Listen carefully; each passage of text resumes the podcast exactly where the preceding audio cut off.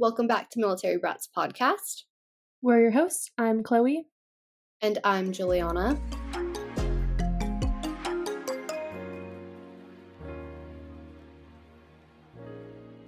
Today we've got the incredible Tori McElwain, a military spouse who's turned the challenges of Army life into opportunities. She didn't just navigate the military lifestyle, she carved her own unique path through it. Stick around for an inspiring chat about resilience, reinvention, and her military spouse journey. Hi, Tori. How are you today? I'm good. How are you? Good, good. We are so happy to have you on today. I'm happy to be here. I'm excited. Would you like to give yourself a quick introduction? Sure. I'm Tori McElwain. I am a mom, a military spouse of 10 years, and a I have a full time job and a business. Um, wow. And that's what I do. Oh my goodness. Well, we're going to dive more into your business in a little bit, but let's go back a little bit. How did you meet your partner? I actually I met my partner in French class in college. So he he didn't want to take Spanish. He flunked out in high school and didn't want to try to attempt in college. So and I was studying uh, I was doing my general ed and I couldn't get into the classes I needed. But my um, I had a good friend who was studying abroad in France and she had an opportunity for me to come and stay with her. So instead of um, having a light load that quarter, I took French, and that's where we met. We were French Oh, partners from the second that. class on. We we took French in high school. We we liked it. We liked it, but we don't really remember too much from it, honestly. So, Yeah, I don't remember much either. Okay, so when you met your partner, was he already planning on joining the military? Was that something No. you already knew? Oh, okay, so that's a whole No. conversation. Yes, it is. Yes, it is. And it's always a funny story because um, I met him obviously in French class. He was a personal trainer. Um, he's seven years older than me. So he had spent most of his 20s working full time, building up his own actual business, and then decided he wanted to go back to school to be a um, football coach and special education teacher. oh, cool. So we were both on the same kind of track. I was going that was my plan was to be a teacher and he was going to be a teacher. And again, we met in French class. It was all very romantic and he proposed in like he proposed in Vegas on top of the Eiffel Tower in French. Oh. So he's very much a romantic at heart. Um he did share before that he had a dream when he was in high school of joining the Marines.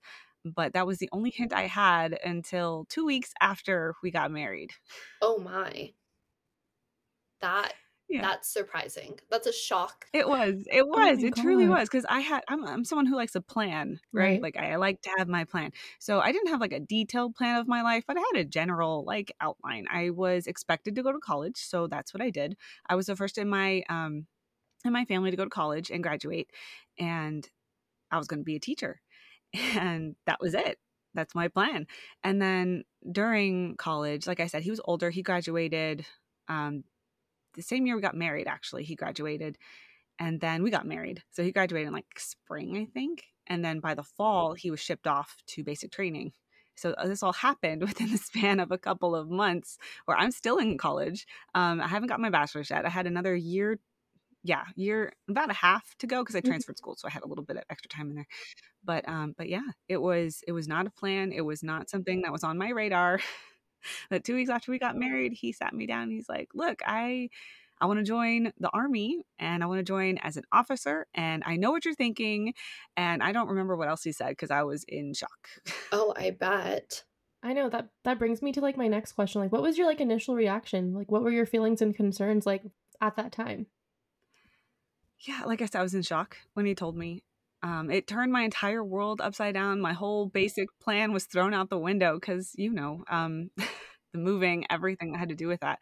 Uh, I couldn't continue to to plan my life like I had before. So it was all about pivoting at that point. And I remember having a conversation with him a few weeks afterwards, and um, I just I had to leave. I left the house. I went to I think Panera Bread you like sit down and work. You know, it was like I think it was Panera. I'm not sure though. I sat down and I literally spent an hour making a pro and a con list for my very analytical brain because my emotions were so high that I could not think straight. So we met with the recruiter. And then that's what happened between those two weeks. We met with the recruiter.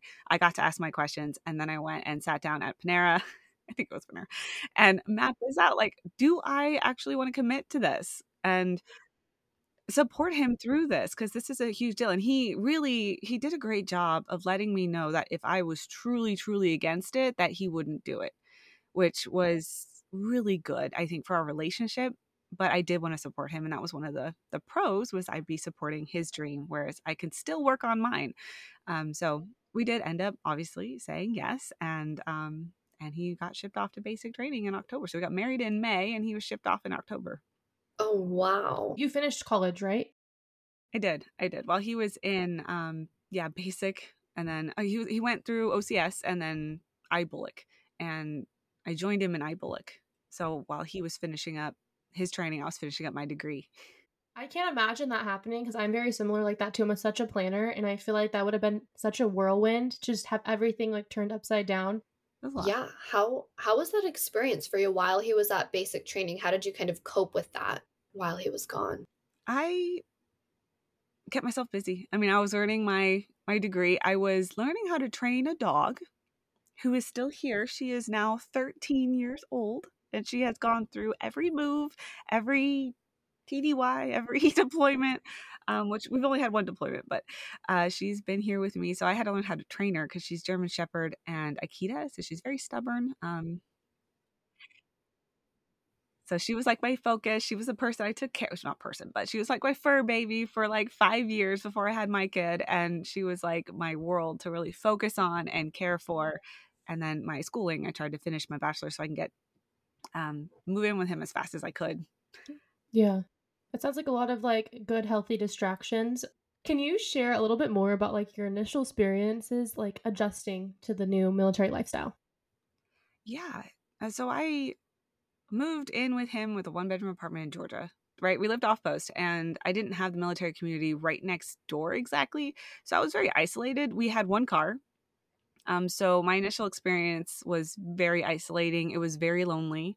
Um, but I did reach out as much as I could with my limited mobility to see what other spouses were doing. And there was a class. There was a class on being an FRG leader which at the time I had no idea what that was. And so I jumped into that and I actually made a few friends that I'm still friends with them now. Like I was looking to see if we're still kind of in contact and one of them we're actually going to be working together on our separate businesses, which I thought was really cool. Oh, but oh, wow, um, that's exciting. Yeah, that was a good group of ladies. Um, but they were again, they were older because my husband was older. He was going through OCS and IBOLC, and um, so I was. I didn't mention this, but I was only 22 when he joined, and he was 27 or 28. He's borderline. he turned 28. Um, so they were all older spouses as well. They had kids, they had mortgages, they had um, so much more experience than I had, and I didn't have a lot of talking points. I didn't have kids. I had a dog, mm-hmm. which was something, but it was very it was very isolating. I didn't have much to talk to them about. I'm a complete introvert, so it was very intimidating.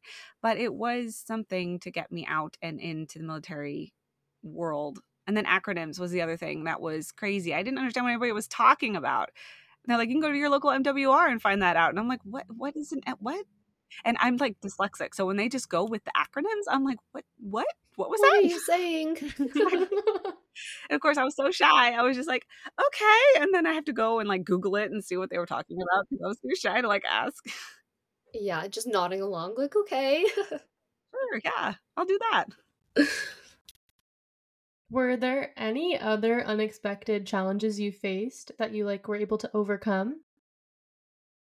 There were a lot. I had no idea what to expect. I had no idea what I was getting into. Um, I thought, like I said initially, that I could continue to work on a teaching degree and just teach in different states. And that ended up being more of a pipe dream. Um, where as I became a teacher, I was certified in our first duty station in Texas.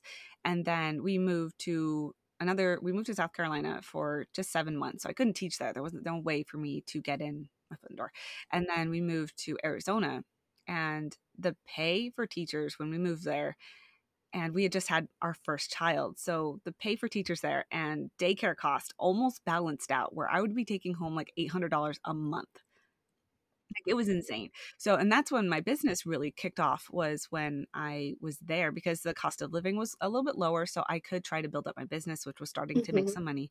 And, um, but I couldn't pursue teaching because of the cost of daycare versus what a teacher costs or gets paid.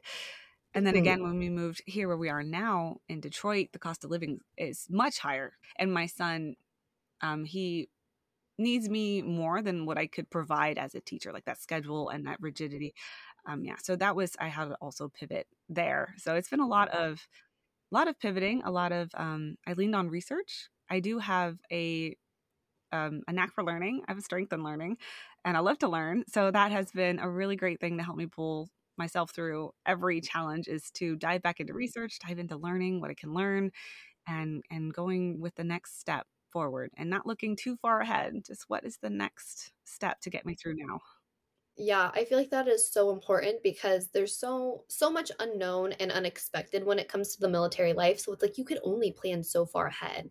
And if you continue to plan too far ahead, it's like you'll never get there. Like there's mm-hmm. so many like changes and last minute decisions and things like that where it's like I can really only think about the next week. And that's as far And as I can get. yeah, and their schedule, their schedule is always crazy.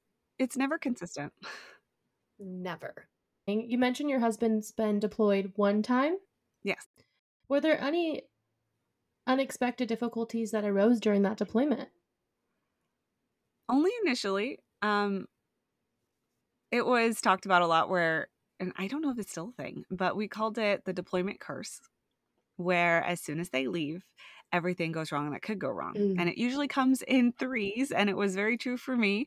When he deployed, I had the our dog, she ripped a nail out and bled everywhere. I mean, everywhere. And then, of course, she's a dog. So she's like trying to get the bandage off. So it was bleeding again and again. And it got like infected and like this big thing with our poor dog. And again, I didn't have kids yet. So like she was like my baby. So I was like, oh no, my dog. And then, of course, that happened. And then my washer and dryer broke at the same time. This all happened within the span of like three weeks. It's like every week there was something. And then the last one was the car and I can't remember. I think it was like an alter um alterator, if I remember right. It was something that stopped it from starting. So I had to figure out how to get the broken car to the mechanic to get it fixed without having another person there. Oh my god, that is awful. So that yeah, that was that was the worst and that was just in the first month he was gone. So after that though, I was really busy and um it was mostly smooth sailing. He had a few rough patches there that were really worrisome, but communication was okay. We had constant phone calls. He could call me almost every day, with a few exceptions, um, where he was out for a while and he wasn't able to talk for a little bit. But for the most part, over those nine months, um, we were able to keep in con- contact pretty well. And I really focused on care packages. Like I send him a care package every month, and I was that was my focus for him was just to find fun things to send that wouldn't like melt, you know, in the heat or like spoil while they travel to Afghanistan. And like, so that was fun. Cereal, by the way, if anybody's wondering, um, cereal is a great thing to send in, a care package. So we're gonna move on to like the moving and transitions. So you did mention it a little bit, but just to reiterate, how many times have you relocated and where? So I've relocated five times. I actually did the math just for you guys. Five times, but we did move our stuff eight times. Where did you move it to? So initially, it was really up in the air how we lived those first few years because he was in different trainings, different, um, you know, whether I could be with him or not. So we moved five times that first year, and just our stuff mostly. But like, we were still like in California where we met. That's where we started. And then I drove my little four door sedan, like Ford Mercury, if you want to look that up, Ford Mercury with me and my dog, um, all the way from California to Georgia and then I had to go back to get all our stuff when the paperwork went through and they were able to actually get it shipped by the military.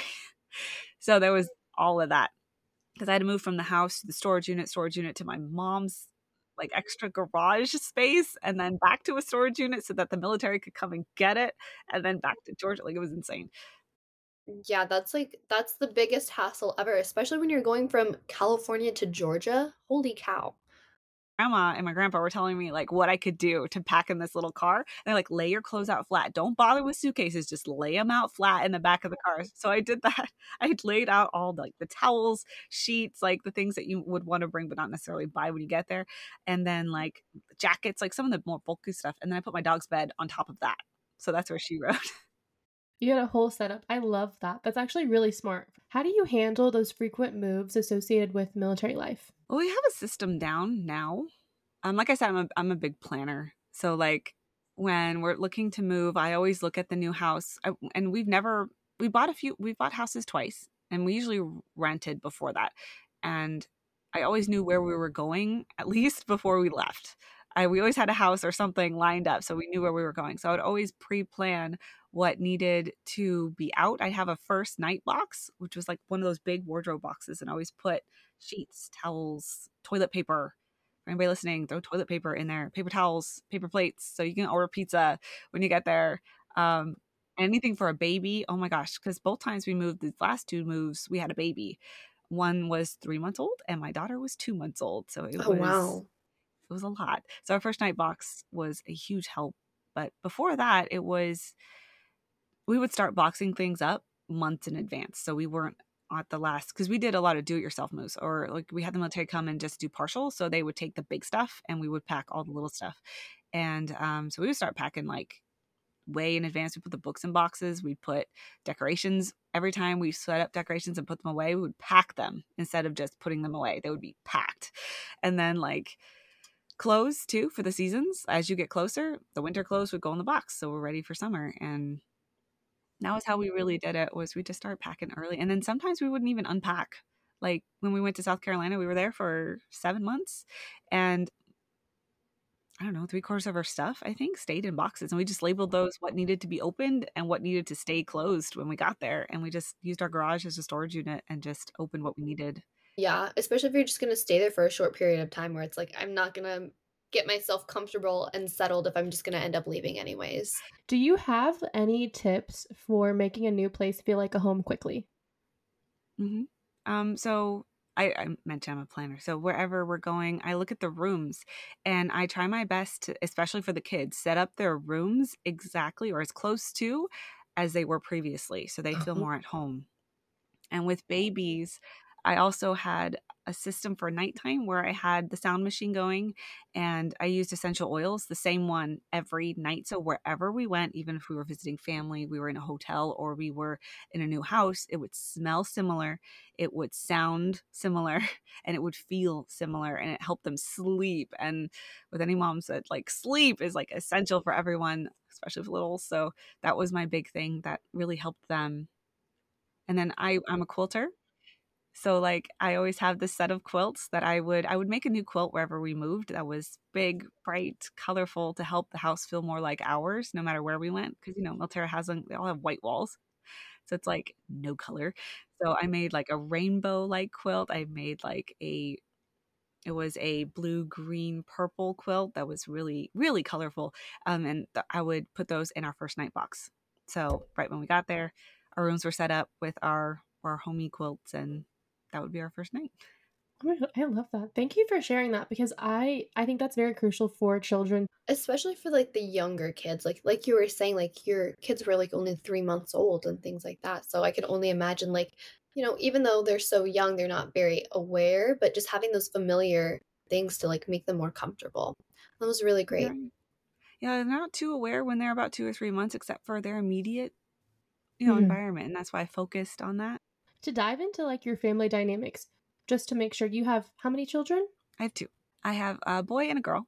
Oh, you have a, okay. I thought boy, you said you have both yeah. boys. Okay. Oh no, it's okay. I have a um, five year old and a one and a half year old.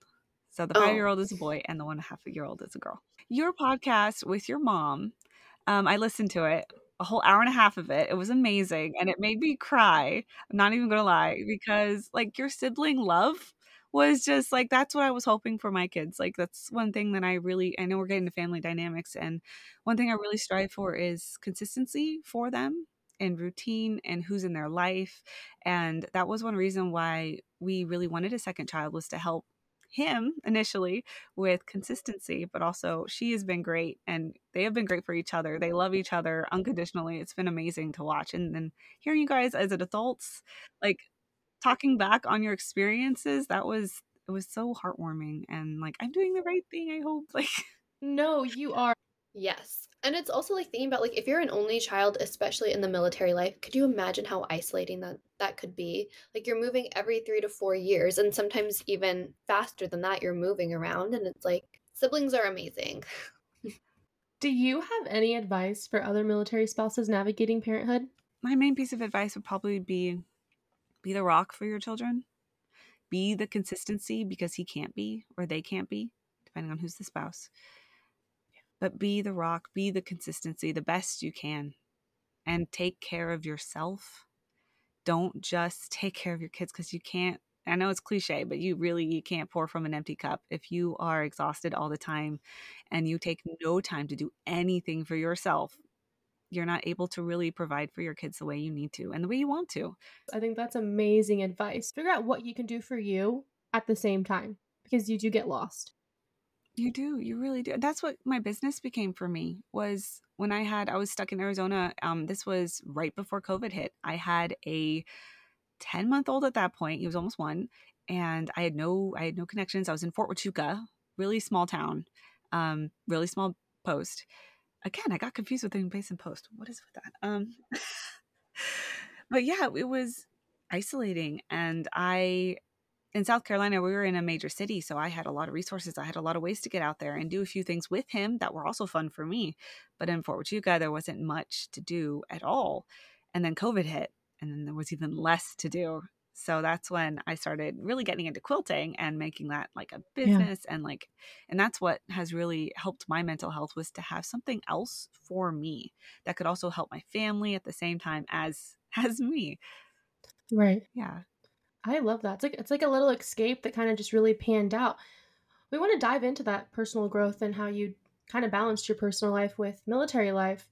So, can you just elaborate one more time on how being a military spouse has impacted your career and your personal aspirations? Sure. So, I mentioned before I was trying to, trying, I was, um, I wanted to be a teacher.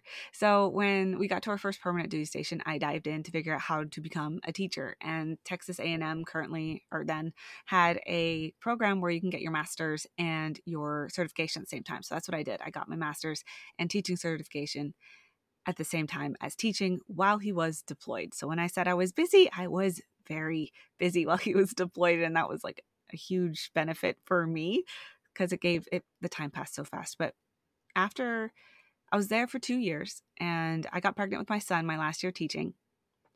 And he was born literally the week after school got out. so it was like perfect timing. Literally perfect timing. Literally. And then like three years, three years, three months later, we moved right? And that was when we were in South Carolina for just a few months. So no teaching there. So I was like, okay, I'll just look into Arizona. Or actually, I didn't know where we were moving, of course, until 90 days before we had to be there, right? So yeah. So those last 90 days, I was trying to figure out how to find a house. That was the first time we bought a house, sight unseen, of course. We have never bought a house before we saw it. Like we always bought it sight unseen. Um, so that was insane. So we got there. And no, while I was in South Carolina before, because we're talking about career. So in South Carolina, I wanted to make some extra money because we, you know, military pays you pretty good. Like it's not, it covers your expenses. But anything that came up that was unexpected, like the car breaking, um, car, like the garage door got dented and we needed it replaced in Texas and we didn't have any money for it, like things like that. Um, Starbucks was one thing. I used it to get out of the house. Like it wasn't just coffee, it was how I got out of the house. I go somewhere other than school and home. I got to go to Starbucks, but I couldn't afford it as a stay-at-home mom in South Carolina. Like exactly. So I was trying to find a way to make a little bit of money, um, do something creative, do something for me, and so I started making quilts. So I did like an inventory of my own skills and it was either making quilts or making cupcakes. So I tried both I tried some cupcakes and they tasted great, but they did not look good. Like no one's going to pay for that. So they tasted great. So my husband would keep taking them to school because he was in training at that point. So he would take the cupcakes to school, and I um I dived into quilting. I started making baby blankets and memory quilts and selling those online. And that was really fun. I started, um, revenue started coming in. I started going to craft fairs. I started getting a little bit of money here and there, but it wasn't making a lot, but it was still really fun. So I kept doing it for the seven months that we were there. And then when we moved to Arizona, that's when I had that choice. Like, could I go to teaching and make that extra $800 a month? Or at that point, I was making, I had just started teaching one on one lessons and they were paying me $100 every for two hours at a mm. lesson per person. And so I'm like, hey, let me dive into this and see if I can make that work. And he's like, okay, you have like a year. And then COVID hit. So I moved from making quilts to teaching online. So I was teaching workshops and then I started designing quilt patterns and selling those on the side as PDFs. So it was all online. And then my local quilt shop, because I was always there buying fabric for quilts. So she was like, hey, do you want to teach here? So during the pandemic, I was opening up six person classes at my local quilt shop. So I was teaching at my local quilt shop and teaching courses online. And that was amazing until I got pregnant the second time and I got really sick and the whole business shut down. I had to push through it because I was doing a program called Block of the Month where every month you get a new block, you make it, and then at the end you have all these squares that you sew together into a big quilt. So I had to keep going on that. So doing that, I hit creative burnout really hard. And I like I still can't touch fabric. It was that hard. Like I can't be creative with fabric right now because it was just it was so so hard, but I loved the business part of it. So I shifted. I used my background in um so I pulled from my teacher education. My um I had a master's in curriculum and instruction and I found a niche in the quilting industry for teaching the teachers. So I started teaching people how to create their own workshops and then now it's blossomed to even promoting it. So i have a whole system a whole program for how to market your courses after you make them and stuff like that. Um, but it's that has been an amazing journey of being able to create my own path from that background. I feel like every step has led me to this and it also allowed me to get my full-time job. Like i mentioned i'm also working full-time because when we moved here detroit the um the cost of living is much higher than Arizona, where we were previously. So I did have to get a full time job while I build up this side business. But even then, my corporate job, there's a cap. I cannot make over a certain amount, which is just covering everything we need. So I still have that business where uh, it's it's amazing because I get to work in my strengths. I get to work with quilters. It's been really fun, and it's all online, so I can take it wherever we go. So even if when I have to quit this job and move, I still have my business supporting us wherever we go, and it's been it's been amazing. Oh my god, that is amazing. I we were looking at your Instagram and we were like, these quilts look so cool. They're yeah, they're really cool. Thank you. and you know what? I think that just speaks so much on your adaptability. The fact that you're able to take kind of like the best of both worlds, like teaching and your quilting business, and kind of combine the two. And it also is just so amazing that you know you found something that can continue to grow with you as you make your moves like you still have that one consistency and i think that's so important. Exactly. Oh and i didn't share what i do for my day job. I'm also a corporate trainer so i'm still teaching. I just teach adults now. Very impressive and i hope um, like people listening can resonate with that and they can like see like there's even though it's not like the direct route you wanted to take there's so many alternatives to kind of get you where you want to mm-hmm. be so i think that's really important to know Exactly. You can make yes. your own path. If you can't find one that fits you, you can make your own. So, we know support systems are very, very important in the military community. Can you tell us about the importance of having a support system for you? Yes. I did not have one um, for so long. Um, and we, it's been really interesting because, like, I had my family in California and then I moved to Georgia. Again, isolated, didn't know anybody. And then when we moved to Arizona and I started my business, that's where I found friends. I was able to get again the quilt shop that I was a part of, or I wasn't really officially a part of them, but she, the owner was young, like me, which is unusual in the quilt community. The quilt community usually has um, 55 and older quilters. Um, there's there's growing in the quilt community of, of younger generations, but for the most part, it's 55 and older. So she was a younger quilt shop owner and she kind of brought me in to be her friend and kind of adopted me because, again, total introvert. And she wasn't. So she's like an extrovert adopting an introvert. And she really became a huge support system for me. I really relied on her and her staff. Like they were amazing people, they were super nice. And again, this was during COVID. So we were told, especially with little kids, to keep them isolated especially in the beginning where we didn't know how it was spreading. It was like don't talk to anybody. Don't let your little kids buy them because the little kids are dying. And we are like oh my god. Of course that's not exactly what was happening but at the time that was the news we were getting. So i was building a community. I had started my own informal play group and for I literally called it the informal play group because it was a formal one, but you had to get shots and I'm and I wasn't I'm not against vaccines. It was just the flu shot. Like they insisted that you had the seasonal flu shot and he had a weird reaction to the flu shot. So that was the only one where I was kind of like, eh. Um he got better when he got older, just saying. But at that point, I made my own play group because I was lonely and my kid needed friends. So I made an informal play group. We met twice a week, and then we went to the library every other day. And then at his nap time was when I worked. I was really lucky to have a kid that liked nap time.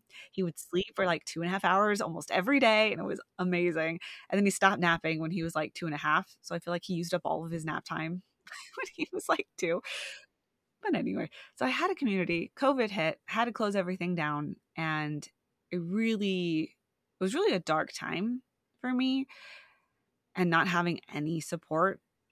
And then I had the quilt shop open and I had one friend who had two kids. So I really leaned on her. She leaned on me and we got through it. We got through it.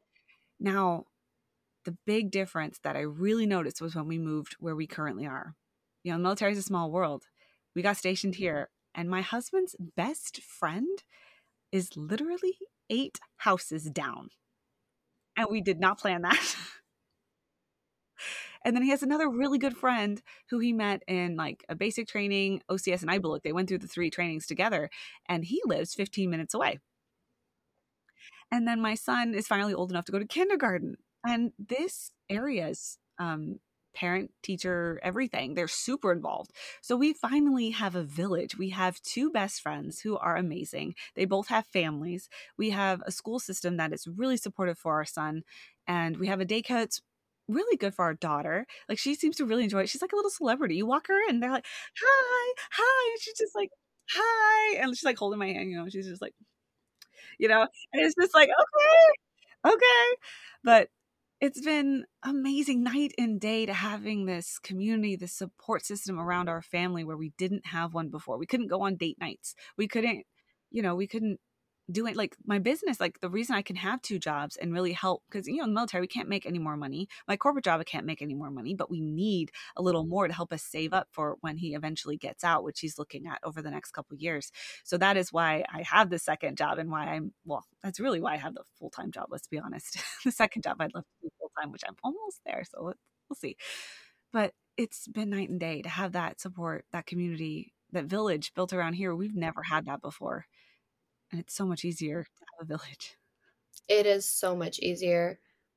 And I yeah, I feel like that's kind of like how military life goes. It's either like you're very you feel very isolated and you don't have that big of a support system except for, you know, your partner, but it's like they're also gone so many times and they can only help me so much. It's a lot to put on them. Like it yeah, it really is. Uh, some of the spouses that I've talked to, especially when they're newer, I always encourage them to try new things try new groups and get local get involved in your local community not just the spouses community but in the local one because you can also find people there. It doesn't just have to be military official affiliated. I think that's great advice. So we're going to move on to i guess looking ahead at what the future holds. So what are your hopes and aspirations for the future both personally and as a military spouse? That's such a funny question because i am so trained not to look ahead at least not more than like a couple years like we talked about a little bit earlier. I when people ask me what my okay so i'm in the business realm at this point. I'm in a um, i'm in in these circles where they're asking what is your five year plan? What is your 10 year plan? And i'm like i don't know what i'm doing in two years. So my two year plan is and then like i would reiterate that. But i i have a hard time picturing the future because he is looking at getting out in the next couple years. And it's all up in the air. We want I think we want to stay here because of the village that we've built like I mentioned. This is the one place where we've really felt like home since being mm-hmm. home.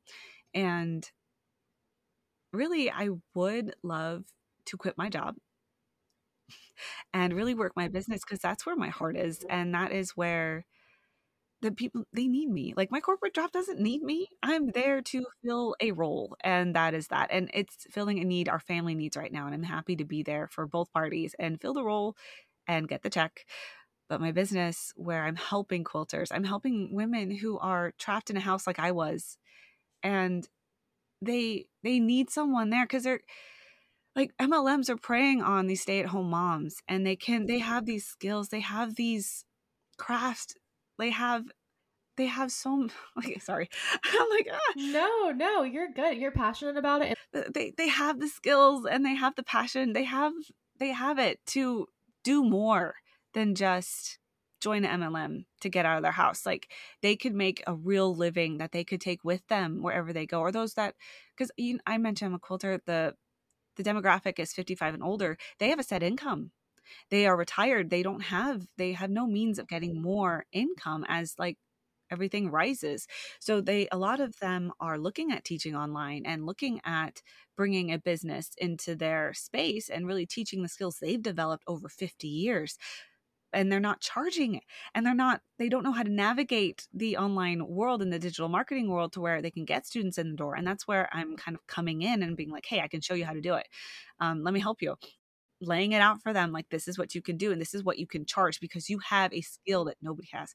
I'm getting really like excited about it but like that that's where i'm kind that's where my passion is is to help them realize their own worth. Yeah. And there, there is a resource though. Um i wanted to share it and i don't want to forget to share it but it was i just joined well i joined them a while back but i like rejoined. Um so they're called the Association of Military Spouse Entrepreneurs. The CEO is Moni. She's a military spouse of like umpteenth years, and she started this business to help military spouses. So if there's anybody out there who's really looking for resources on how to do what I do, that's a great place to start. It's called AMSE, the Association of Military Spouse Entrepreneurs, and she is absolutely amazing. She has tiered programs so you can start free and then build it from there. Oh, amazing. Oh yeah, that is that's an amazing resource. So yeah, we'll definitely link that to to the video. Before we move on to our our lighthearted questions, we wanted to ask was there any final advice or words of encouragement you had for other military spouses listening? I thought about this a lot and I kept I had so many things, so I was trying to narrowing it down. One thing I do want to say that's really stuck with me about resilience and building resilience is the lack mm, is building confidence. You have to build confidence along with it. And the only way to build confidence is to do the thing. Whatever it is. You will be scared until you do it. So do the thing, do it in fear, do it bravely, and it will get easier each and every time. And you will build that confidence. Oh yeah, that's a really good one. Oh my god. I think people are really going to resonate with that because it's very mm-hmm. intimidating like trying new things. Okay, yeah, let's go ahead and jump into the lighthearted questions. Um, if you were to create a survival kit for a new military spouse, what are three non traditional items you would include? Okay, so the first one is hard house shoes. Ooh. So that if you trip over boots, it doesn't hurt. That's a good one. We've all done that. Yes. the second one is an espresso machine. So mm. that if you mm. can't afford Starbucks, you can still get your espresso. The last one is a vernacular guide for terms for the military. oh my gosh, that's hilarious. Our last one was what's one tradition you have that always brings a smile to your face? We like to kick off all our holidays with movies. Um, so no matter if we get to celebrate on the day or not, it's always around a movie. So it always helps set the the mood. Um, one in particular is um, we kick off Christmas with Love Actually. That's our kickoff Christmas movie. It's very sweet. I don't, I don't think I've seen that one either. I'm gonna add that to my to, list. Yeah, same here. I'll have to watch that one. I think that yeah. wraps up our questions. Before we let you go, was there anything else you wanted to add? Well, I mean, I love what you guys are doing. I do want to add that. because like I mentioned when we I joined 10 years ago, or I shouldn't say I joined, we joined, he joined. Narrow that down. He joined 10 years ago. Um, there was nothing for me. Like there was that class and that was it. It was just like here is something and then nothing. So I think that adding your podcast along with some of the other things that are happening in the military space is going to be really powerful. It's going to help military children and spouses. So I hope they they take the time to listen to it. Yeah. Oh my gosh, thank you so much. As always, we hope you liked today's episode. Make sure you follow us on all podcast platforms. And if you have any topic suggestions or questions, DM us on Instagram at Military Brats Podcast with your inquiries. Thank you so much. See you next Wednesday. Bye. Thank you.